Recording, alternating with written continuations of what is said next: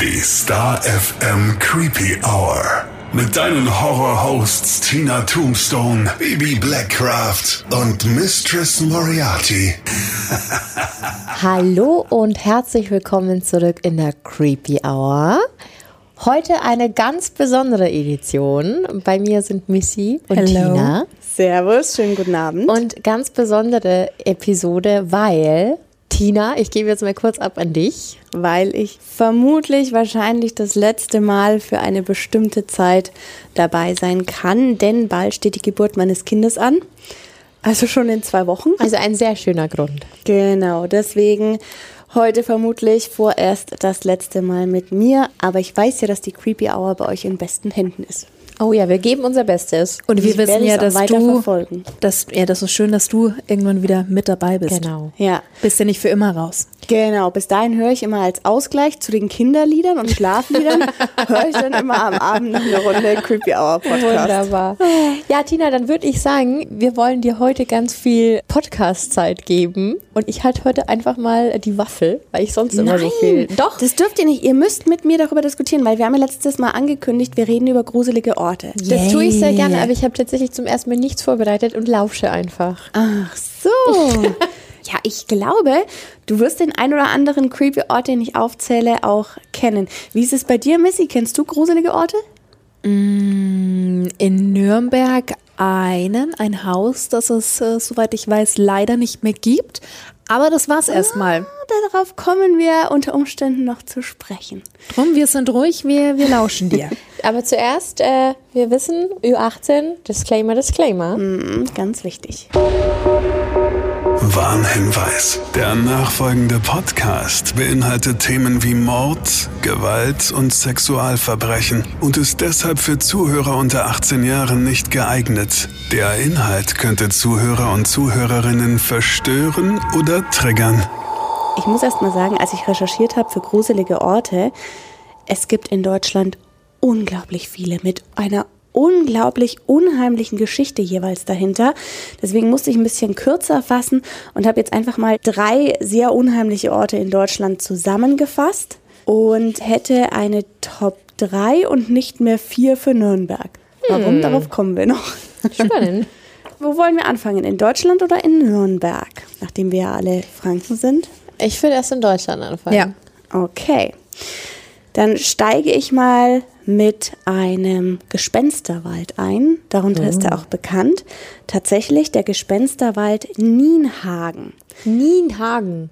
Genau, Nienhagen. Okay. Liegt an der Ostseeküste und ist eigentlich, wenn die Sonne drauf scheint, ganz hübsch anzuschauen. Also ist gar nicht so verkehrt. Da muss man sich vorstellen, stehen 170 Jahre alte Eichen, Buchen, Oh, schön. Hainbuchen und Eschen und die sind hm, schlangenhaft verdreht. Warum, darauf komme ich noch. Und teilweise sehen sie wie Gestalten aus und auch darauf komme ich noch. Und zu zwei Dritteln kahl. Das hat alles mit ihrer Position zu tun und das hat alles damit zu tun, warum das letztendlich dann als Gespensterwald legendär wurde, diese Gegend. Denn wenn der Nebel aufzieht und das Mondlicht scheint oder so auch im Halbdunkeln, dann verwandeln sich diese teilweise dürren Bäume, teilweise verdrehten Bäume in ganz unheimliche Gestalten. Ich musste da sofort an den Erlkönig denken. Kennt ihr den noch? Ja. Ich war, ich war bei Slenderman aus irgendeinem unerfindlichen Grund, weil es auch so eine große, großgewachsene Figur ist. Unheimlich. Schon. Erzähl weiter. Ja, Ich musste auf jeden Fall sofort an den Erlkönig denken, an Erlenkönig äh, mit seinen Töchtern am düsteren Ort und so weiter. Also, der Grund dafür, kommen wir denen mal äh, zugrunde. Dieser Wald liegt direkt an einer Steinküste, müsst ihr euch vorstellen. Jetzt kommt der salzige Seewind und setzt sich teilweise an die Bäume. Und das sorgt dafür, dass die so ein bisschen verformt aussehen. Dieses ganze Salz, so wie Skulpturen fast. Und die Ostsee noch dazu, die unterspült so ein bisschen das Waldbodenstück und nimmt dann so die Nährstoffe von dem Wald mit. Und deswegen werden die Bäume so nach und nach ein bisschen kahl. Also wie gesagt, die Ostsee entzieht halt so die Nährstoffe den Wurzeln und legt sie zum Teil auch frei, sodass man dann auch die Wurzeln sieht. Das Das ist schon ein cooles an. Bild. genau, Voll, müsst ihr euch aber nachts würde ich nicht dort sein wollen. ja, da müsst ihr euch vorstellen, sieht man so die abgebröckelte Steilküste Da kommen dann die Wurzeln, die ins Leere greifen, raus. Und oben drüber sind diese Skulpturbäume. Und was halt noch sehr unheimlich ist, ich finde, ich an diesem Wald ist, der ist quasi dem Untergang geweiht. Man weiß, der wird sterben. Hat auch irgendwie was Trauriges, ne? Absolut. Diese ganzen alten Bäume. Also wenn ihr mal einen wirklich, viele finden ja den Wald nachts ohnehin unheimlich. Nee, Nicht? nicht. Also ich muss sagen, ich bin, bin ein großer Waldfan. Ich bin wahnsinnig gerne im Wald unterwegs. Ja, aber nachts. Ja, Aber im nicht. Wald ist es weniger gefährlich als in irgendeiner Seitenstraße. Ja, schon. Aber ich finde, in der Dunkelheit siehst du oft irgendwas, was gar nicht da ist. Und in dem Wald hörst du auch echt widerliche Dinge nachts. Ja, ja, das Also schon. ich habe mir da mal, eine Freundin hat mir da mal erzählt, wie sich so ein Fuchs bei Nacht anhört und hat mir das vorgespielt, weil sie das eben, sie hat an einem Waldrand gewohnt, gehört hat. Und ich dachte, ich schnall ab. Das hat sich äh, angehört, als würde jemand abgestochen werden. Da war ich dabei, Ey, wie es die das vorgespielt hat. Stimmt. Und sie, und sie hat Ja. uns nicht gesagt, ich, ich, sie sa es sagte nur so, ich lag nachts mit offenem Fenster in meinem Bett und hört dieses Geräusch und spielt es über YouTube ab. Und wir wussten ja nicht, was es ist.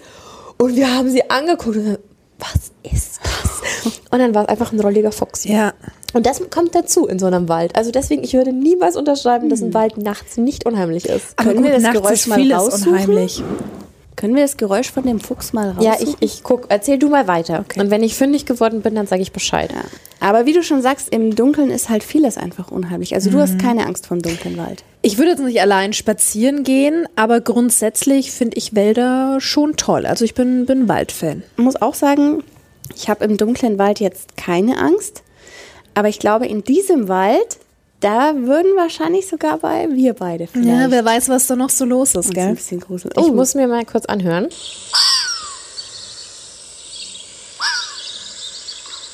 Ja, hätte ich jetzt keinen Bock, so nachts.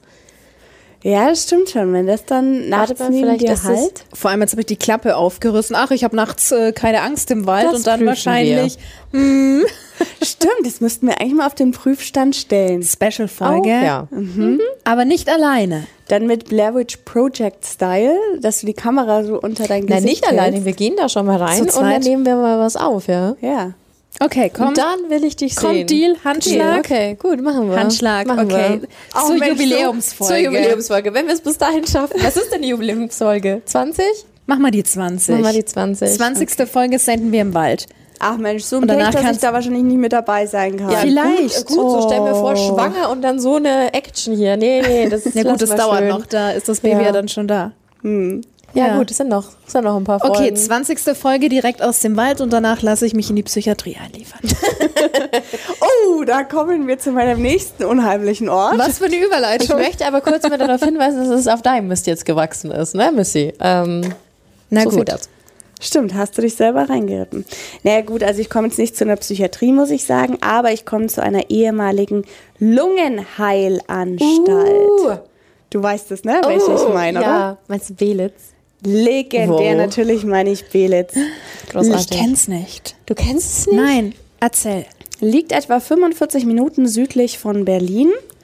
Also wenn ihr mal euch auf den Weg nach Berlin macht, vielleicht mal einen kleinen Abstecher Richtung Belitz machen. Es ist, ja, ich glaube, man kann definitiv sagen, die gruseligste Klinik Deutschlands. So hat sie aber nicht angefangen, weil von 1898 bis 1930 war das eine mustergültige Tuberkuloseklinik. Oh, Tuberkulose, wie bei äh, Anneliese Michel. Mhm. und galt auch als größtes und modernstes Krankenhaus der Welt. muss man sagen. Der Welt. Ja, tatsächlich der Welt. Okay.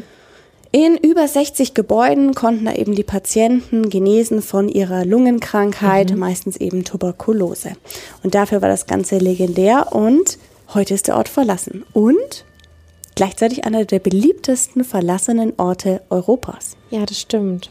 Warst du da schon mal, weil du so grinst? Ja, da muss man jetzt immer aufpassen. Also Lost Places ist ja allgemein so ein Thema. Man war da ja nie, ne? Also es ist ja rechtlich einfach nicht okay. Das Ding ist, dass die mittlerweile, ich war lustigerweise erst vor ein paar Tagen in Berlin und ich fahre jedes Mal, wenn ich nach Berlin fahre, an diesem Ausfahrtsschild vorbei. Und wir haben auch mal geguckt, weil wir letztens hinfahren wollten. Jetzt mittlerweile ist es so, dass es komplett geschlossen ist. Also du konntest früher immer überall einsteigen. Mhm. Aber es ist einfach schon mittlerweile so baufällig, dass mhm. sie jetzt komplett alles eingezäunt haben, um einfach auch Unfälle von diesen Lost Place Touristen zu vermeiden. Und haben einen Waldwipfelweg drüber gebaut. Also du kannst jetzt über das komplette Gelände quasi drüber spazieren und du kannst aber auch mit Helm geführte Touren buchen. Das ist ja cool. Und das ist, glaube ich, wirklich super interessant, ja. Mhm. Du musst dir das so vorstellen, da bröckelt wirklich der Putz ja. von den Wänden. Das gesamte Gemäuer ist dann mit Graffiti beschmiert. Die ganzen Gebäude, die sind halt einfach komplett verfallen. Also so richtig teilweise ruinenhafte Züge.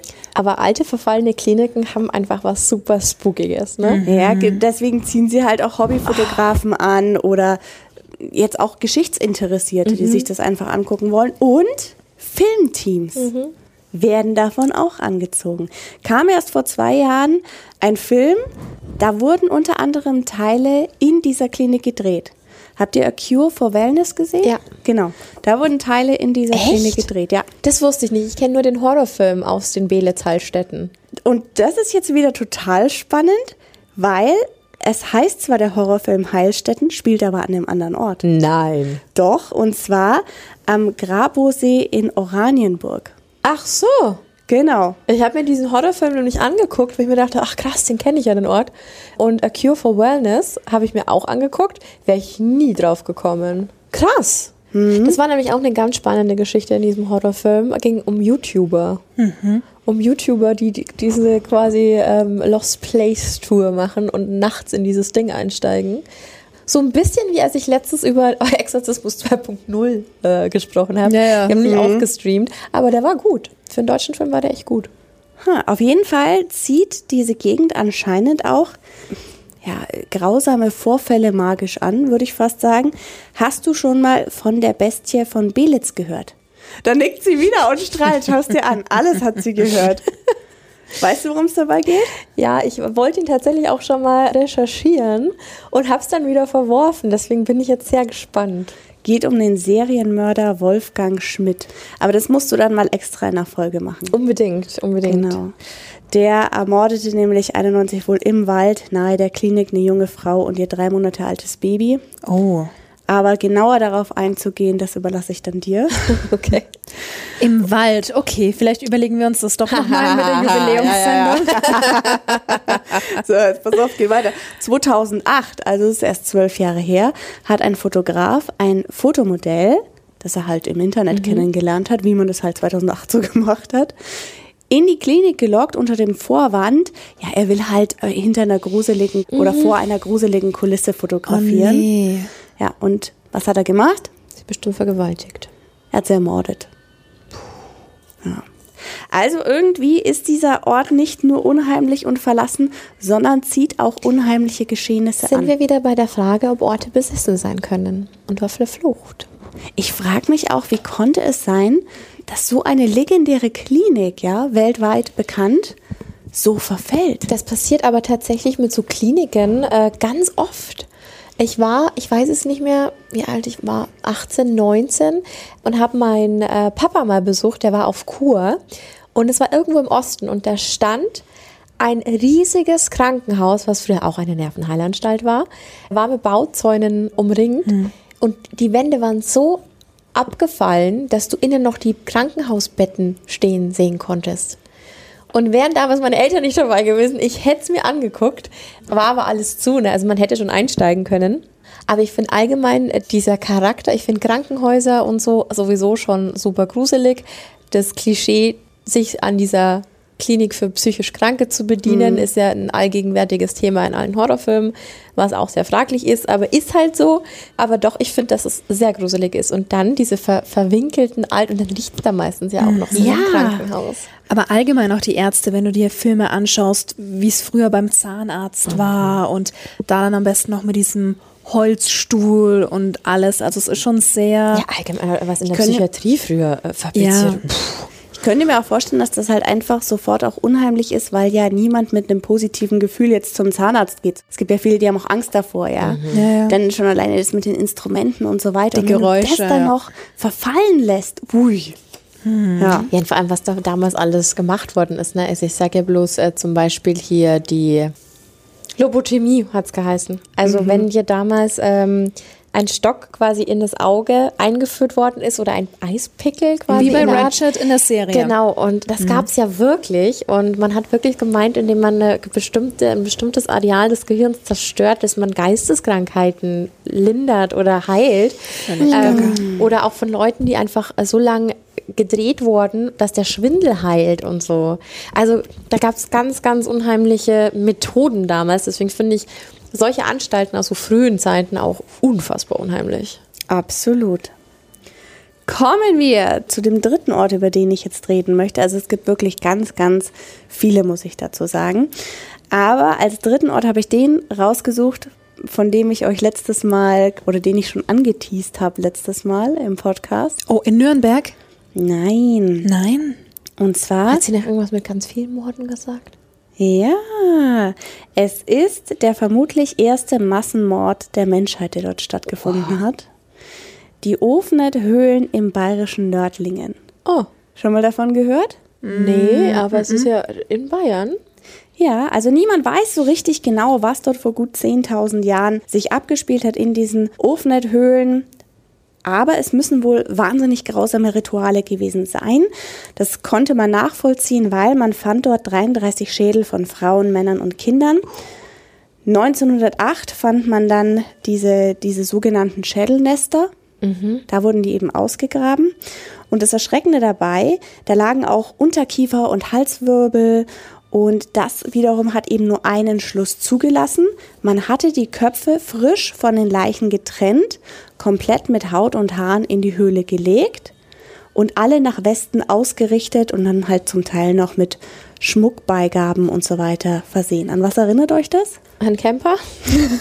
Ja, das. Aber es klingt doch schwer nach irgendwelchen Opferritualen. Ja, ja, voll. Also das sowieso. Ich war jetzt auch gleich sofort bei der Knochenkirche, aber ähm, dazu später.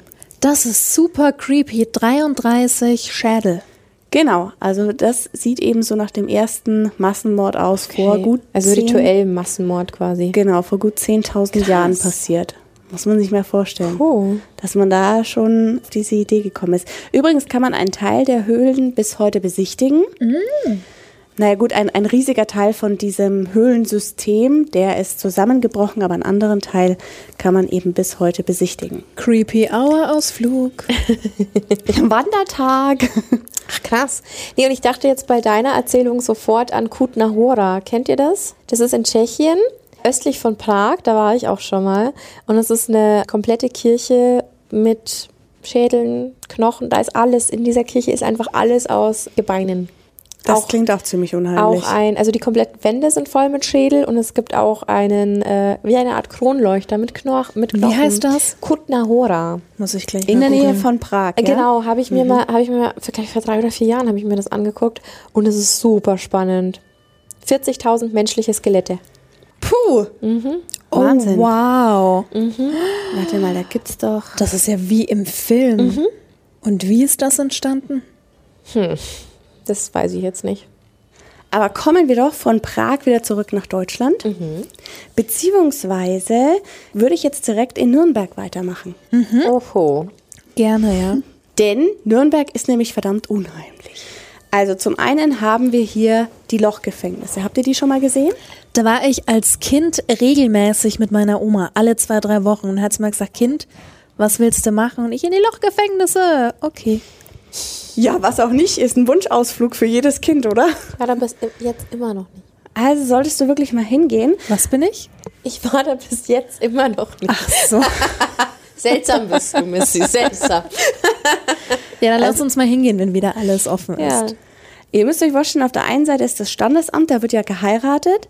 Und nur eine Ecke weiter wurden Verbrecher sprichwörtlich ins Loch geworfen.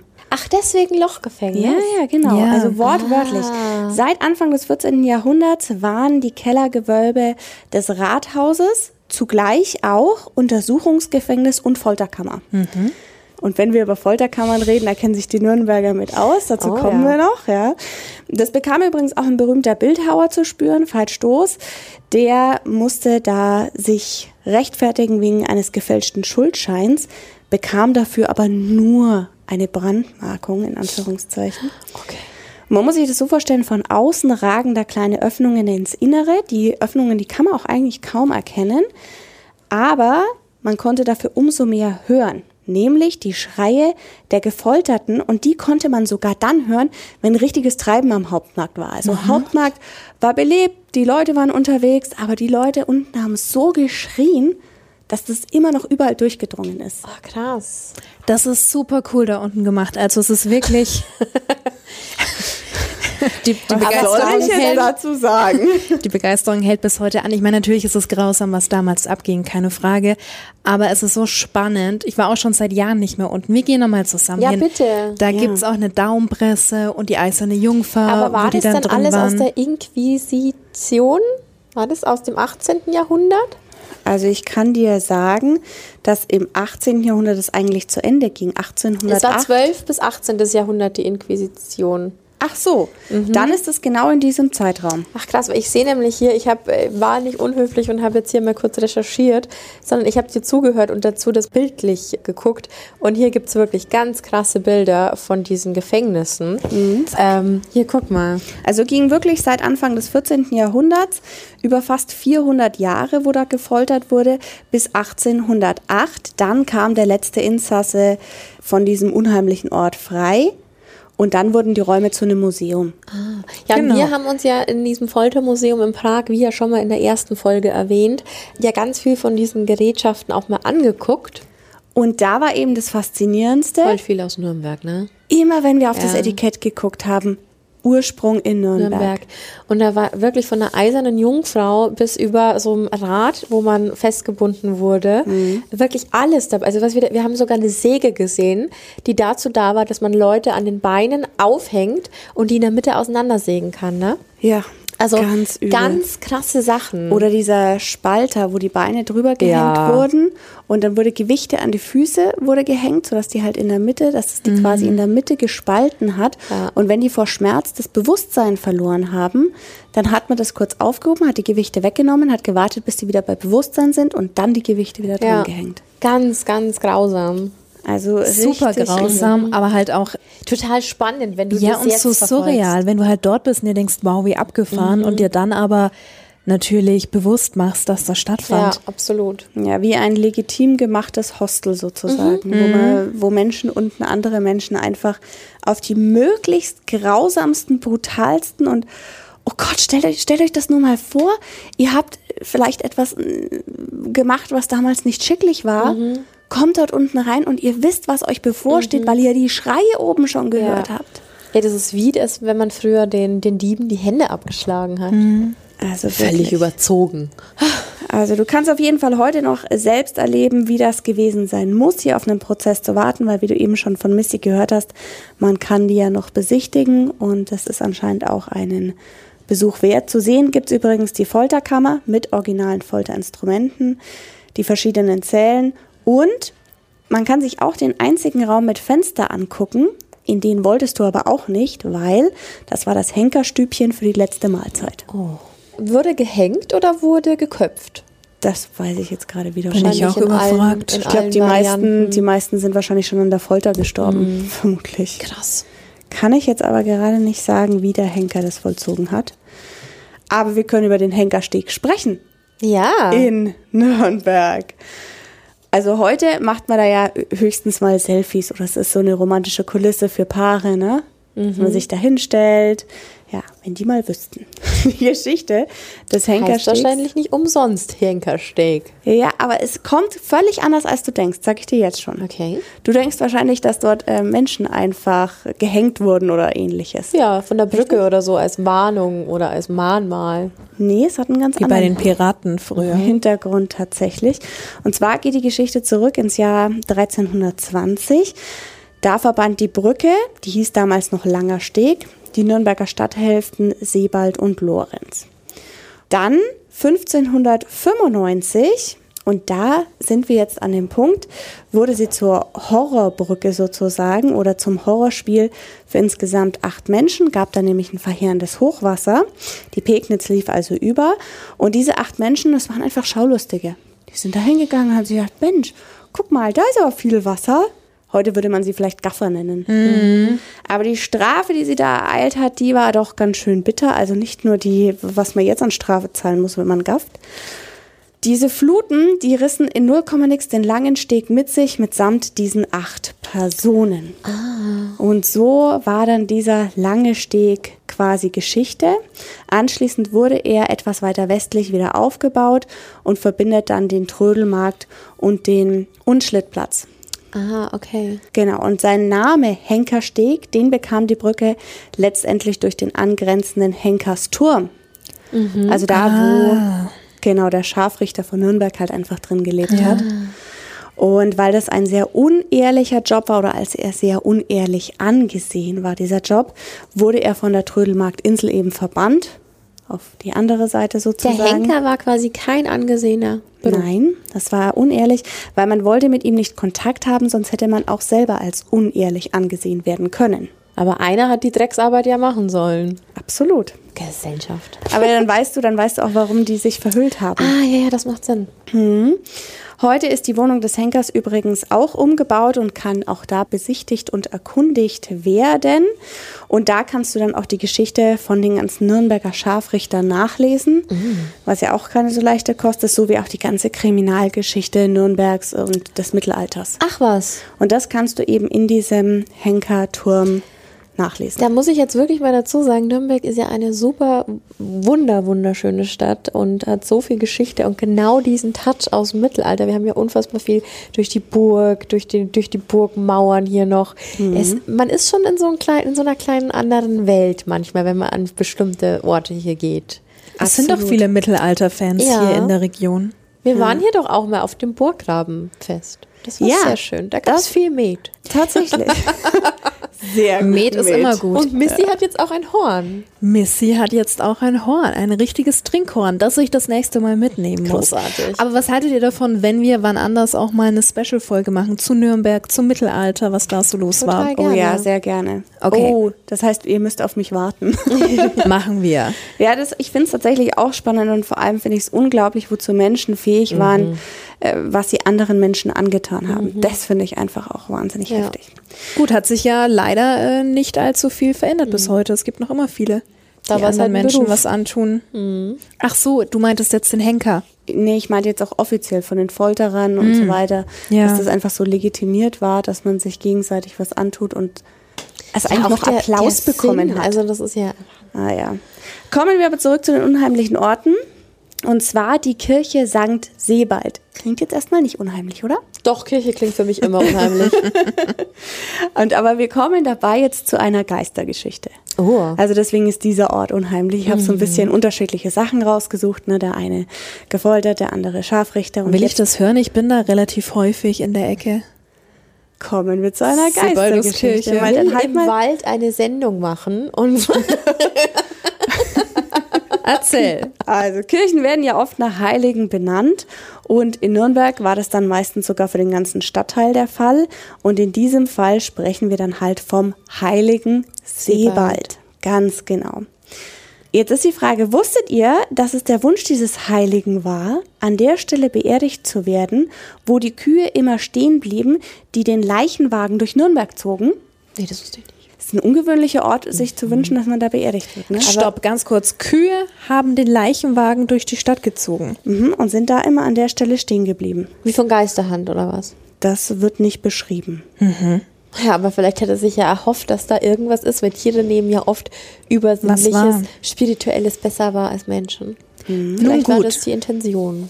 Auf jeden Fall wollte er dort beerdigt werden. Und was meint ihr, was hat die Stadt gemacht? Kam sie dem Wunsch nach? Ja, wenn er heilig war. Ja, dann denke ich schon, ja. Nö. Ach so. Und er, er, bekam ein Grab im Schottenkloster. Boah, deswegen wurde der bestimmt ähm, später nicht gut ding, ding, ding. Das hat den heiligen St. Sebald erzürnt und der Legende nach wurde er als Gespenst gesehen, der sich selbst auf dem Weg zu seiner ausgewählten Ruhestätte machte. Und jetzt kommt's, das ist der Platz, auf dem später die St. Sebald-Kirche gebaut wurde. Das heißt, wenn ihr da vorbeilauft, haltet die Augen offen, könnte sein, dass ihr den Geist vom heiligen St. Sebald seht. Spannend. I, ich bin da so oft schon nachts vorbeigelaufen, wenn ich vom Feiern nach Hause marschiert bin. Ist dir bis jetzt Richtung- noch nichts aufgefallen? Nein. Ja, dann halt mal die Augen offen oder vielleicht hörst du auch ein unheimliches Geräusch, dann weißt du, wer da unterwegs ist. Und grantig ist, weil er dort nicht beerdigt worden ist. Grantig. Mhm. Na gut, ich bin gespannt und äh, halt euch auf dem Laufenden. Spannend. So viel also zu der Nürnberg Geistergeschichte. ist toll, was Geisterstories betrifft. Hm. So, und jetzt kommen wir zu Nummer vier. Das war eigentlich mein absoluter Favorit. Traurigerweise gibt es Nummer vier nicht mehr. Es ist das Geisterhaus in Nürnberg. Yay. Ganz bekannt hier. Legendär, oder? Ich glaube, jeder Nürnberger. Ken- Kennst du es? Ich habe nur Fotos gesehen, ich habe es nicht erlebt. Du kommst ja aus Niederbayern. Ich glaube aber jeder Nürnberger oder jeder in der Region, ich bin ja eigentlich Schwabacherin, ist da schon mal irgendwie vorbeigefahren, als es das noch gab. Nürnberger Ostring. Und nachdem die Eigentümer verstorben waren, gammelte diese Doppelhaushälfte so vor sich hin. Also die hat eigentlich schon angefangen zu gammeln, da haben die noch drin gewohnt. Und danach ist sie halt umso mehr verfallen. Und bis vor einigen Jahren konnte man das Innere sogar besichtigen, weil das auch schon von außen, also ihr müsst euch das so vorstellen, das, das, das ist echt spektakulär von außen schon gesehen mit ganz vielen Kreuzen und Marienfiguren. Und das war total zugewuchert und verwachsen. Waren die denn so gläubig, die Besitzer? Ich glaube nicht zwingend, dass es was mit Glauben zu tun hatte, aber an dieser Stelle würde ich dir einfach mal, ich habe ein paar Bilder hier vorbereitet, Oh ja. die Bilder rübergeben, damit du dir das mal vorstellen kannst, wie das aussah. Oha. Ja, sieht nicht so wirklich nachgläubig aus, ne? Also unzählige Kreuze und Madonnenfiguren, die haben sie wohl auf all ihren Reisen gesammelt, die Eigentümer, und haben sie immer mit nach Hause genommen. Und 2008 wurde dieser ganze Besitz dann auch versteigert. Also das ganze Inventar des Geisterhauses wurde versteigert. Also auf dieses eine Zimmer komme ich tatsächlich nicht klar und ich glaube, dass es die Küche ist, weil hier auch eine Küchenmaschine mit drin steht. Siehst du das? Mit den ganzen Kreuzen. Weil es sind wirklich, ich zähle hier 1, 2, 3, 4, 5, 6, 7, 8, 9, 10. 10 Kreuze in jeder Größe, wirklich auf kleinstem Raum. Und es sieht mir eher so aus, als würde sich da gerne jemand vor irgendetwas schützen wollen. Ja, sie haben das auch alles sehr liebevoll trapiert immer. Ja, ne? Und unten ja ganz viele Heiligenbilder und oben dann aber auch so Skulpturen. Krass. Und Bilder, allgemein das ganze Haus, auch hier Von unten außen, ne? ist ein Foto von dem, von dem Balkon oben mit diesen blauen, Ach, das ist der Balkon. ja, ja, mit diesen blauen Holzbrettern und Fensterläden. Den Balkon hast du ja auch gefühlt aus Kilometerentfernung schon gesehen, wenn du Ja. da hingefahren bist damals. Ja, aber auch diese Metallgestänge drumrum. Ja, ja, es war, war äh, super creepy. Ja. Gab es da denn dann Stories, dass da mal was passiert ist? Stories an sich sind mir jetzt so nicht bekannt. Ich weiß nur, dass da eben regelmäßig Teenager oder auch Erwachsene hingegangen sind, weil es einem wirklich einen Schauer über den Rücken gejagt hat, in der Nähe dieses Hauses zu sein. Vielleicht sind wir da wieder bei besessenen Gegenständen. Es hat wirklich eine wahnsinnig, wenn du dort warst, es hatte eine wirklich unheimliche Atmosphäre und du konntest es gar nicht richtig greifen. Warst du dort? Ich war dort, ja. Ich war dort tatsächlich als Teenager. Ich, ich weiß jetzt leider nicht mehr, ob ich 15 oder 16 war. Aber da sind wir zu diesem Haus hingefahren. Und ich habe mich wirklich furchtbar. Die haben halt gesagt, Geisterhaus von Nürnberg und so weiter. Und ich habe halt mir unter Geisterhaus sowas vorgestellt wie halt auf der Kerwa, ja. Ja, ja, ja. So ungefähr. Und dann waren wir dort und es hatte einfach, es hatte wirklich was Unheimliches, dass du, die, die hat's kurz einen Schauer übergejagt und dann hast du gedacht, jetzt will ich eigentlich auch schon wieder weg. Aber wart ihr auf dem Gelände? Weil es war ja alles zugewuchert. Also so hab's ich in Erinnerung. Wir sind ja ein paar Jährchen auseinander. Oder wart ihr auf dem Gelände oder habt ihr es von draußen Von draußen. angeschaut? Ja, das hat schon gereicht. rein. Ne? Ja, ja, ja, wirklich. Aber ich finde sowas total spannend, weil es gibt ja ganz oft so Häuser, ne, da wo einige sagen, so mit denen stimmt was nicht, da gab es Geistersichtungen. Und ich musste jetzt sofort an das Amityville Haus denken oder die Villa besser gesagt. Kennt ihr Amityville Horror? Noch nie gehört. machen wir auch nochmal eine extra Serie, äh, Sendung drüber, weil es einfach so ein krasses Thema ist. Aber auf jeden Fall Fakt ist, es ist ein Haus. Das wurde angeblich auf einem Indianerfriedhof erbaut. Es gab eine Familie, die DeFeos, die sind da eingezogen und einer hat die komplette Familie im Schlaf ermordet und zwar mit seiner Schrotflinte. Scheiße. Ähm, genau. Und dann ist da später die Familie Latz eingezogen und äh, die haben auch ganz komische Sachen festgestellt. Der Vater ist total durchgedreht und wollte tatsächlich auch an einem Abend auf die Familie losgehen. Jetzt muss ich und schon er, wieder an The Shining Und er hat denken. immer ähm, Stimmen aus dem Keller gehört, hat ganz viel Zeit im Keller verbracht. nein. Genau, und die sind dann aber geflüchtet und haben alles in diesem Haus stehen und liegen lassen. Also da ist auch nichts passiert mit denen, äh, war kurz vor knapp, aber die haben alles stehen und liegen lassen, sind aus diesem Haus raus und haben auch nie wieder ihre persönlichen Gegenstände geholt. Und dann ging dieses Haus und ich habe das so, also da gab es einen Film dazu und es gab auch in einer in einer Folge würde ich gerne mal auf die Warrens eingehen. Das sind so Geisterjäger und die waren damals auch in diesem Haus. Und auf jeden Fall ist es so, dass dieses Haus immer wieder verkauft worden ist und seitdem aber keine Familie mehr irgendwas Paranormales erlebt hat. Und ich weiß jetzt nicht, ob es zwei oder drei Jahre her ist, stand das Haus wieder zum Verkauf und dann wurden halt immer wieder diese äh, Leute, die das verkauft haben, immer interviewt. Haben sie irgendwas gemerkt? Ist irgendwas Komisches vorgefallen? Und es war seitdem nichts mehr. Also es war wirklich nur die DeFeos und es waren die Lutz Family. Würde ich aber wirklich ganz gerne, ich will eh auf dieses Warren-Universum mal eingehen. Super spannendes Thema.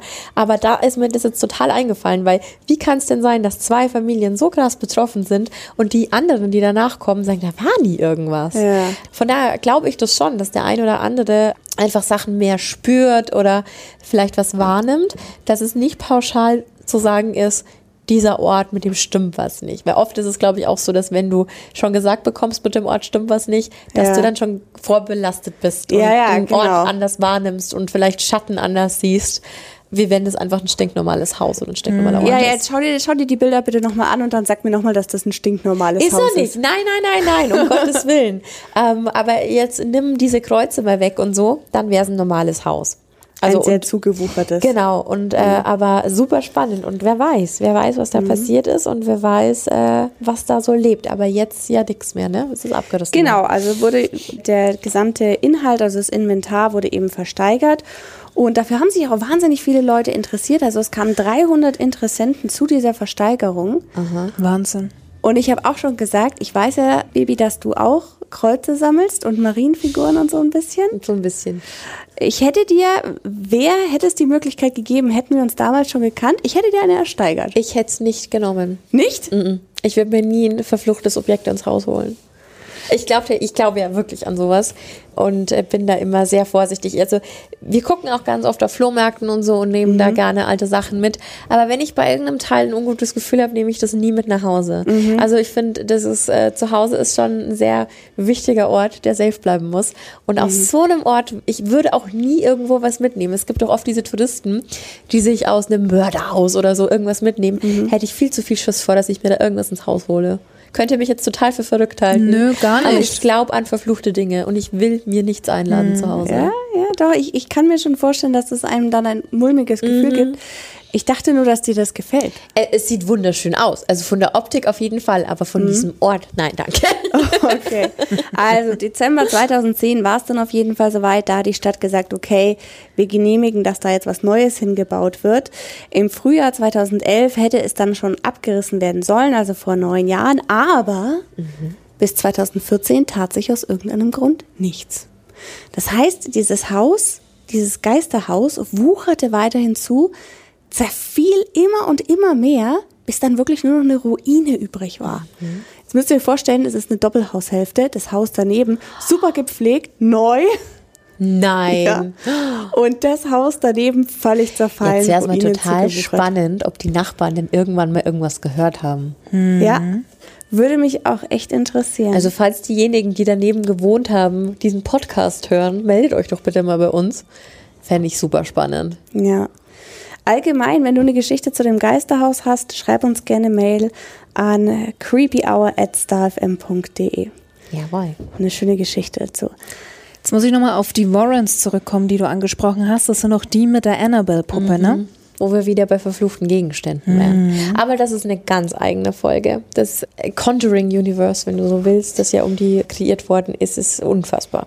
Aber da reden wir irgendwann anders drüber. Ja. Kommen wir zum Ende des Geisterhauses in Mögeldorf. 2014 kamen dann tatsächlich die Bagger und die Abrissbirne und das Ganze wurde dann ja, dem Erdboden gleichgemacht und moderne Wohnungen wurden dann darauf erbaut. Da möchte ich jetzt aber auch nicht Ich wohnen. auch nicht. Es wird schon Grund gehabt haben, warum die drei Jahre nicht gebaut haben. Das kann ich jetzt wiederum nicht sagen, aber das ist auf jeden Da Fall die gehen wir mal Geschichte. klingeln und fragen. Geisterhaus. Nachts um drei. Wahrscheinlich hat es irgendwelche einfach behördlichen Gründe oder so Wahrscheinlich. gehabt. Aber ja, Aber super spannend. das sind so die unheimlichsten Orte, die du in Nürnberg aufsuchen kannst. Ja, vielen lieben Dank, Tina. Sehr gerne. Das war wirklich ein grandioser Abschluss, um dich in die Babypause zu verabschieden. Ja, damit ihr beiden werde ich euch einfach weiterhin über den Podcast und über was ihr so redet verfolgen. Ja. Und äh, wenn es dann das Baby zulässt, komme ich irgendwann gerne wieder hinzu. Aber jetzt glaube ich, werde ich erstmal Komm bald wieder. eine Weile ja, Schlafentzug. Ich glaube auch, dass das äh, auch ganz gruselig sein kann, wenn man nicht mehr schlafen kann. Aber Ja. dafür gibt es so viele schöne, schöne Erinnerungen und Momente dann. Und vielleicht kommst du uns irgendwann mal besuchen mit Bibi. Ja, wir Absolut. werden dich vermissen. Ja.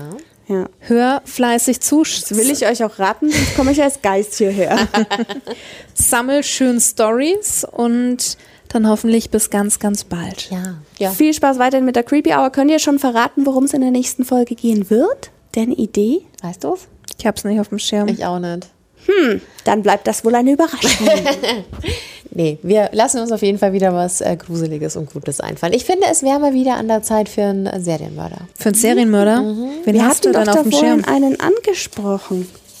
Ich hätte einen angesprochen. Ja, ja, genau. Der Belitz-Mörder. Muss ich, muss ich mal gucken. Ich habe nämlich durch euer ganzes Clown-Gequatsche von vorher nämlich auch, auch über John Wayne Gacy nachgedacht. Mal gucken, auf was Der ich mich ursprüngliche. Horrorclown, ha? Ja, ganz genau. also es wird eine Überraschung in der nächsten Ja. Creepy Hour dann. Passt ja da zum Clown. Mit rotem Luftballon.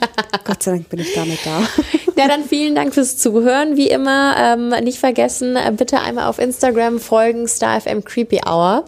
Äh, da findest du auch immer unsere ganzen schönen Bilder zur Serie. Und die Tina wird mit Sicherheit noch ein paar Bilder drüber wachsen lassen, was ihre unheimlichen Orte hier angeht. Absolut. Bis hoffentlich bald und wir hören uns wieder nächste Woche. Bye bye. bye.